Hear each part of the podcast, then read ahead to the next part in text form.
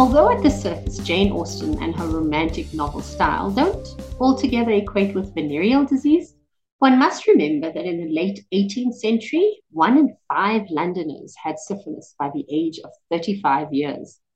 More recently, in fact, literary scholars have uncovered references to syphilis in Sense and Sensibility. This is Microbe Mail, and I am your host, Vindana Chibabhai. Today, my guest is Dr. Dinasha Reddy. Dinasha is an infectious diseases physician at the Chris Hani Baragwanath Academic Hospital, and she's also a lecturer in the Department of Infectious Diseases at Wits University. Dinasha and I will not be del- delving into the literary complexities which allude to syphilis in Jane Austen's Sense and Sensibility, but we will discuss what makes sense and what is sensible practice in the diagnosis and management of syphilis in our current reality, which is the year 2022. Dinasha, thanks so much for joining me today on Microbe Mail, and it's so great to have you here. Thanks for having me, Vin. Looking forward to it. So our quick reminder is that you should try and sign up to our newsletter on the Microbe Mail website as we send out email reminders of new episode releases and our infographics and storyboards are released also through email. You can follow us on social media and remember to share Microbe Mail with friends, co-workers, and colleagues. All of the links are available in the episode show notes. So, Dinasha, shall we try and make some sense of syphilis diagnosis and management? Let's do it. Awesome. So, starting off, Dinasha, what do you think syphilis really looks like in the year 2022? as in who's our typical patient population, and are we seeing increases or decreases in infection rates? So, contrary to popular belief, both adult and neonatal syphilis rates are on the increase in South Africa, according to NICD STI statistics from 2021. Um, Africa, in fact, has the highest incidence of syphilis globally, and as with most other STIs that we see, our typical population remains young adults who are often HIV co infected. Okay, so my first sense question is then Does it make sense that rates are increasing? And if it does make sense, then can you give us a reason why this might be happening? Um, so it's unclear why this is the case uh, given the relative sensitivity of the organism to penicillin. Mm. A few proposed theories are global shortages of penicillin, um, which has really impacted us in South Africa. Yeah. Um, and in the US, the increase in cases in MSM and heterosexual females, which are thought to be related to risk compensation behavior. So, for example, the availability of HIV PrEP and may lead to a decline in condom use. Uh, there are also concurrent high risk behaviors that take place, like drug use. Um, rises in congenital syphilis are probably related to a combination of pregnant women booking late mm-hmm. and not being screened for syphilis early on, as well as global shortages of benzathine penicillin G, which is the WHO recommended treatment for syphilis in pregnancy. So, shortages of BPG have had catastrophic consequences in terms of neonatal syphilis prevention or lack thereof. Okay, I didn't know some of these things, but you're right. Absolutely. When it comes to HIV preventability, um, I think perhaps patients are not looking at the fact that they should be reducing other sexually transmitted infections as well. Mm. So that's a good mm. point. Um, so then what would be a sensible way to approach a patient with suspected syphilis? Um, yeah, and, and which patients need specific diagnostic procedures performed on them? So, firstly, um, one needs to maintain a high index of suspicion. Syphilis is the great mimicker. It can present in a mm. wide range of clinical presentations or sometimes without any clinical signs at all. So, just to recap how we stage patients with syphilis, um, in terms of primary syphilis, the usual presentation is a chancre, which is a shallow, typically painless ulcer uh, on genitalia, could be single or multiple. Um, and this usually represents early infection and has an incubation period of about three weeks. Um, this incubation period can range from three to 90 days depending on the inoculum of organisms introduced during infection. Uh, secondary syphilis usually presents clinically as a maculopapular rash involving the palms and soles as well. Um, patients can have punched out painless ulcers in the mouth, uh, as well as a non-specific febrile illness. Uh, moving on, early latent syphilis is usually asymptomatic and can present within the first two years of the chancre, which is primary infection. Um, so the WHO uses two years as the as the cutoff mm-hmm. for diagnosing early latent, and CDC uses the first year. Uh, mm. And then lastly, tertiary syphilis usually occurs 20 to 30 years following primary infection and can present with syphilitic aortitis, syphilitic gummata, or advanced neurological diseases such as tabes dorsalis or general paresis of the insane. Fortunately, with the use of more effective treatment, we see less tertiary syphilis these days. Um, and importantly, neurosyphilis can present at any stage of syphilis and should always be considered in patients who test positive for syphilis and have any neurological deficit, including delirium or meningitis. So that that differentiation between the WHO and the CDC's definition for early latent syphilis can be quite confusing for a clinician. Um, do we know if yeah. there's a reason for the difference between them? So I've tried to look it up, Vin. I honestly can't find a good reason for okay. differentiating. it it does lead to a lot of confusion. Yeah. Um, South African clinicians, uh, and especially you know the STI Center at the NICD, mm-hmm. we tend to use or follow the WHO criteria. Okay. So we would define early latent syphilis as presenting within the first two years of a chancre. Okay, well that's helpful then. Let's just say yeah. rather go with the WHO. And I wonder yeah. why they haven't changed that general paresis of the insane. When you think about, you know, kind of being um, politically correct in the terminology that we use, I'm surprised that we still yep. have that, that term.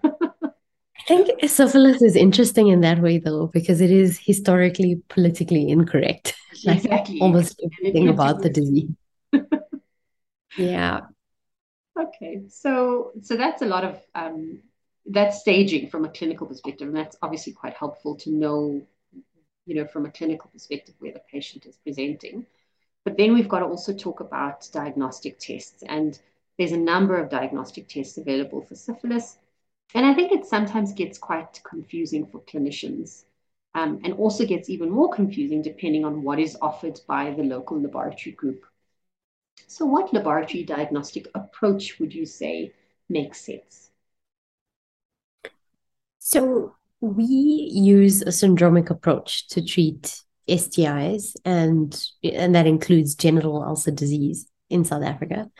Um, so patients with primary syphilis, um, so those presenting with a chancre, would usually be treated before any investigation results actually come back. Um, in terms of investigations through the laboratory, our primary primary testing modalities are serological tests and our testing algorithm starts off with a highly sensitive uh, treponemal test, such as TPAB or the treponema pallidum antibody test. Right. And this confirms exposure to syphilis, um, either previous or current.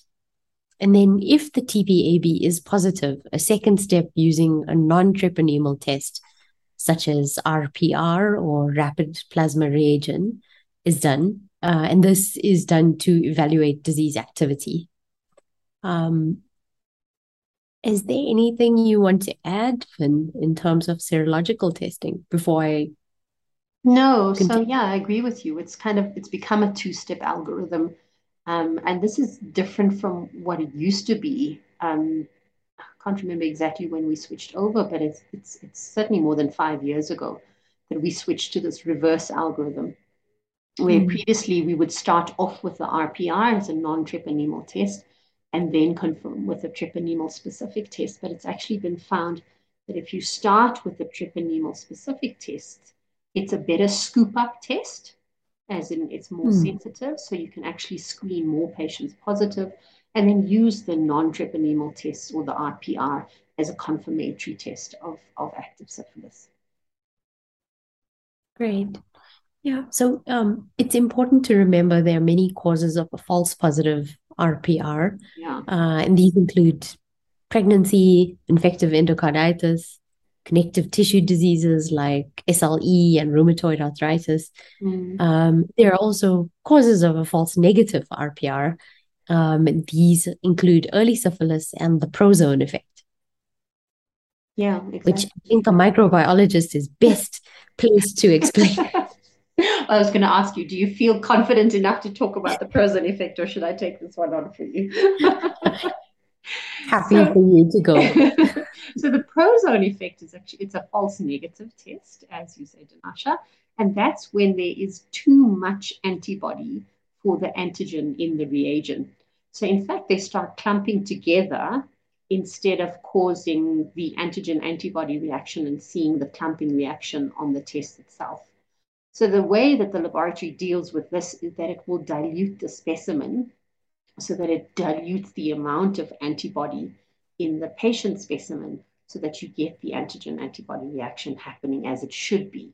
So if you have a negative um, RPR test and you have a very high suspicion in that patient, check with your microbiology laboratory if they actually diluted and retested the specimen for the prozone effect. Great. Thanks, Mum. Sure. okay. And then just to conclude in terms of testing, mm. uh, neurosyphilis should be considered in any patient with confirmed syphilis with neurological signs and symptoms. Um, in addition, have a low threshold for performing a lumbar puncture in HIV positive patients with syphilis who have a high RPR titer, so more than mm. 1 in 32, or a CD4 count of under 350 um, neurosyphilis can be tricky to diagnose. Look for active CSF. Mm-hmm. So, by this, I mean a pleocytosis with lymphocyte predominance and raised protein, um, as well as a positive VDRL or FTA if available. Um, and if you're uncertain as a clinician, rather treat as neurosyphilis. Mm. And just to add again that the, the VDRL or the FTA test is not routinely offered by, by most laboratories, I would think, on a CSF specimen. So if you're suspecting neurosyphilis, you have to specifically request the test on the on that specimen um, so that your laboratory can perform that in addition. Oh, so, yeah. So, Dinasha, we know that treating syphilis has been getting people up in arms of late, um, and I think quite sensibly so. Um, can you maybe go into why that might be happening? Sure. So, um, penicillin shortage globally is really been a major issue. Uh, the global supply issues with benzathine penicillin G uh, have happened as a result of market failure and specifically supply demand problems. Um, there's been less incentive for pharmaceutical companies to manufacture penicillin. Mm. And um, with those that have been doing so, there's a problem with underproduction and also quality issues. So, this represents a huge global health issue, and the WHO, along with other philanthropic organizations, have been working hard to try to correct this by engaging with pharmaceutical companies um, to increase a stable and safe supply of penicillin. Yeah, but it is ongoing, and hopefully, um, a solution is imminent. I hope so, because it's quite sad. We're either complaining that a drug is too cheap to manufacture or too expensive for us to access. Um, yeah, it's unfortunate. Yeah. So, on that yeah. note, I mean, as you said, penicillin is such a cheap and should be an easily accessible drug to treat penicillin. But uh, do you remember how uh, syphilis was treated in the time of Jane Austen's Sense and Sensibility, Dinasha? So I recall mercury being mm. a significant uh, backbone of treatment. And um, I, read a bit about arsenic and bismuth as well. the, the poisonous trio. Yeah. Penicillin is definitely a better option than all of those. Oh, most definitely. Most definitely. I also read something about uh, sweat baths being quite a common remedy at the time because it was believed that sweating purged the body of these poisons. Um, so interesting that they use the term poison for syphilis, but they actually gave patients real poisons. Um, and I believe a lot of patients actually died from the mercury ointment treatments. Not surprising. Oh, gosh. Shame. Mm. Ah, yes. We've come a long way. we have come a long way, thankfully. So then obviously, um, when we're talking about penicillin and availability, etc., the next obvious question then is what would be a sensible way to treat syphilis, considering that penicillin might not always be available or readily available? Sure. So, um, just in terms of standard treatment for syphilis, uh, mm. standard treatment for early syphilis, and that would include primary syphilis, secondary syphilis, and early latent syphilis, uh, is benzathine penicillin, 2.4 million units intramuscularly as a stat dose, mm-hmm. um, and three weekly BPG for late latent syphilis and tertiary syphilis. Neurosyphilis implies infection in a sanctuary site, mm. and therefore treatment is longer and more intensive using penicillin G 3 million units intravenously, four hourly for 10 to 14 days, or ceftriaxone 2 grams IV daily for 10 to 14 days. So, um, interestingly, recent observational studies for neurosyphilis um, have shown that ceftriaxone is non inferior to penicillin G although pen G is still preferred as there's less risk of relapse.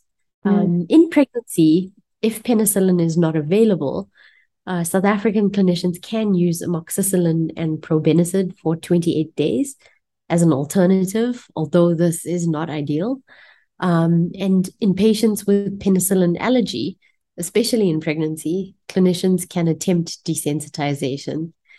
Um, in non pregnant patients with penicillin allergy, uh, doxycycline can be used as an alternative. Um, in South Africa, we've seen emerging macrolide resistance, and mm. so stromycin is actually not recommended as an alternative drug. Mm. Yeah, just to summarize, if penicillin is available, that should be our first prize always. Mm. Um, if not, doxycycline for two to four weeks in non pregnant adults. And in pregnant women, amoxicillin plus, plus probenecid for 28 days. And this is according to standard treatment guidelines in South Africa, taking into account recent shortages of penicillin. Um, it's important to follow up patients after treatment to monitor their response and also evaluate the need for retreatment. So, what we should be doing is a serum RPR titer at six months, um, and we should see a four fourfold decline. Mm-hmm or normalization, um, uh, taking into account that patients may be serofast, which is something we can chat about. Mm. Um, and if we're seeing patients with neurosyphilis, our follow up should be to measure serum RPR um, at six months as well, or to repeat CSF uh, by doing a lumbar puncture at three and six months to, to demonstrate resolution of pleocytosis. So, so Dinasha, you mentioned serofast states. What, what exactly is that? So, um, maybe to give you a broad view of it, mm-hmm. without treatment of syphilis, um, mm-hmm. RPR titers peak at one to two years after infection and remain positive even in late disease, but usually at a low titer. After treatment, titers generally decline and in most immunocompetent individuals, um, these would become non reactive within six months. Up to 20% of individuals infected with syphilis show persistently reactive, although low titer, uh, non treponemal test results, even after treatment. Okay. So these patients are labeled as having a serofast status. Um, it's possibly related to a less robust pro inflammatory immune response and is observed more commonly um, after treatment for late latent than for early syphilis. Okay. So then the next obvious question is if you get a serofast patient, what do you do? So there, there's no evidence to suggest that patients with persistently low positive titers should be retreated if hmm. there is evidence, you know, good documentation of them being treated the first time round, and um, you know, if they're symptom free. So what we what we often do in clinical practice is we would observe these patients quite closely, mm-hmm. and we would monitor the RPR titers six monthly, just to make sure that they remain at that low level and don't rise, okay. um, and also that the patients don't develop symptoms. And your experience so, generally, so think, and then your experience generally, Dinasha, is for HIV positive patients or negative, or would you not treat them differently? So I suppose we would, you know, we would definitely be a lot more cautious in terms of monitoring for symptoms in patients with HIV. Mm-hmm. But um, as far as I know, there is no evidence for retreatment in either case okay. if uh, if the patient is HIV positive or negative. Okay, all right, got you. And then your other point about um, repeating the RPR and potentially a CSF for the neurosyphilis patients um, is a good point. So remembering that in a patient with neurosyphilis, you don't only focus on confirming the diagnosis on the CSF specimen, but you do also need the serum specimen um, for monitoring purposes. So you do need that proven mm. um, positive RPR on blood as well. So good to also hear that there's there's evidence now to suggest that the generation cephalosporins are efficacious, as efficacious as penicillin. Um, that's helpful. Yeah. Um, still just observational studies, but you know, I, th- I think it is useful to know that we have an alternative. Absolutely. Yeah. Um, and then Dinasha, on, on the show, we try and address issues that might be specific to children or any gender specific differences. Um, so, is there anything related to syphilis that we need to make sense of? Sure. So, congenital syphilis is unfortunately still on the increase. Um, and in fact, syphilis is one of the main infective causes of stillbirth, mm. preterm labor, prematurity, and neonatal deaths. Um, in South Africa, there's a higher incidence of syphilis in men compared to women, according to the. NICD 2021 data. Interesting. Um, yeah, and unfortunately, there isn't more uh, to that in terms of you know possible underlying reasons why mm. there's a difference there. And and I wonder also whether that increase in congenital syphilis also goes back to that same issue of the penicillin shortage. Um, the, you know, penicillin just isn't available, so these patients get potentially diagnosed with syphilis and go untreated, um, which would be, you know, if that's the reason, that's that's very sad and worrying. Yeah, with, you know, I mean, I think I think it's it's it's it would be quite difficult to sort of pin it down as the reason for an mm. increase. Mm-hmm. But I think it's certainly probably contributing to it. Mm. Um, I think late bookings probably another issue. Yeah. And um, you know, surveillance looking at pickups of uh, women with syphilis in pregnancy have shown that most women actually only book during their third trimester, mm. which is already, you know, quite late in terms of intervening and treating for syphilis. Yeah, that's true. Yeah, so that's something that definitely needs to shift and, and change as well. Mm. So, Dinasha, when at the end of an episode, we always have a little spotlight feature. And today's spotlight feature is another mini microbe message. So, I've got a little cute little kitty for you to listen to. You can listen to this message. Sure. Hello, my name is Gia, and I am six years old, and I live in Johannesburg. And last week I had a tummy bug. My mom gave me probiotics to make me feel better. Probiotics are healthy germs that keep the bad germs away. Probiotics made me feel all better. Thanks, magic microbes. That was very cute. cool. And and clever as well. Hey? Kids these days already know about probiotics, which is a good sign. mm-hmm. So, Dinasha, can you summarize for our listeners how to approach a patient with suspected syphilis with both sense and sensibility? Sure, Vin. So, I would say have a high index of suspicion, especially in pregnant women and in HIV infected people. Always try to access penicillin for treatment whenever possible. Uh, liaise with your pharmacy who can assist with motivation for the drug. Um, it should be available at most hospitals, but you will likely have to fill out a Section 21 motivation. Mm-hmm. Um, and this is especially important in pregnant women. Mm. Yeah, I hear you. I think a lot of people get scared off by that by that Section 21 motivation, but you know, it's in the patient's best interest that they get treated for syphilis. So go yeah. go out there and do the paperwork. It's for your patient. Um, Absolutely. Hmm. Asha, thanks so much for joining me on Microbe Mail. And maybe next time we can move on to a more contemporary novelist, like maybe Stephen King or J.K. Rowling or, or someone else of your choice. yeah, I'm a bit worried about the Stephen King episode of Microbe Mail. Then I'd be keen on I'd be keen on J.K. Rowling. Yeah, we can. Thanks for having me. it's a pleasure. I think we can think think of something magical or Harry Potter related. I'm sure.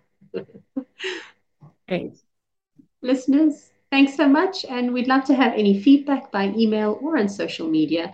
Remember to share this episode with anyone who may benefit from the content or even just anyone who likes reading novels. Until next time, that's it from me, Vin, your micro messenger. See you again soon with more contagious mail.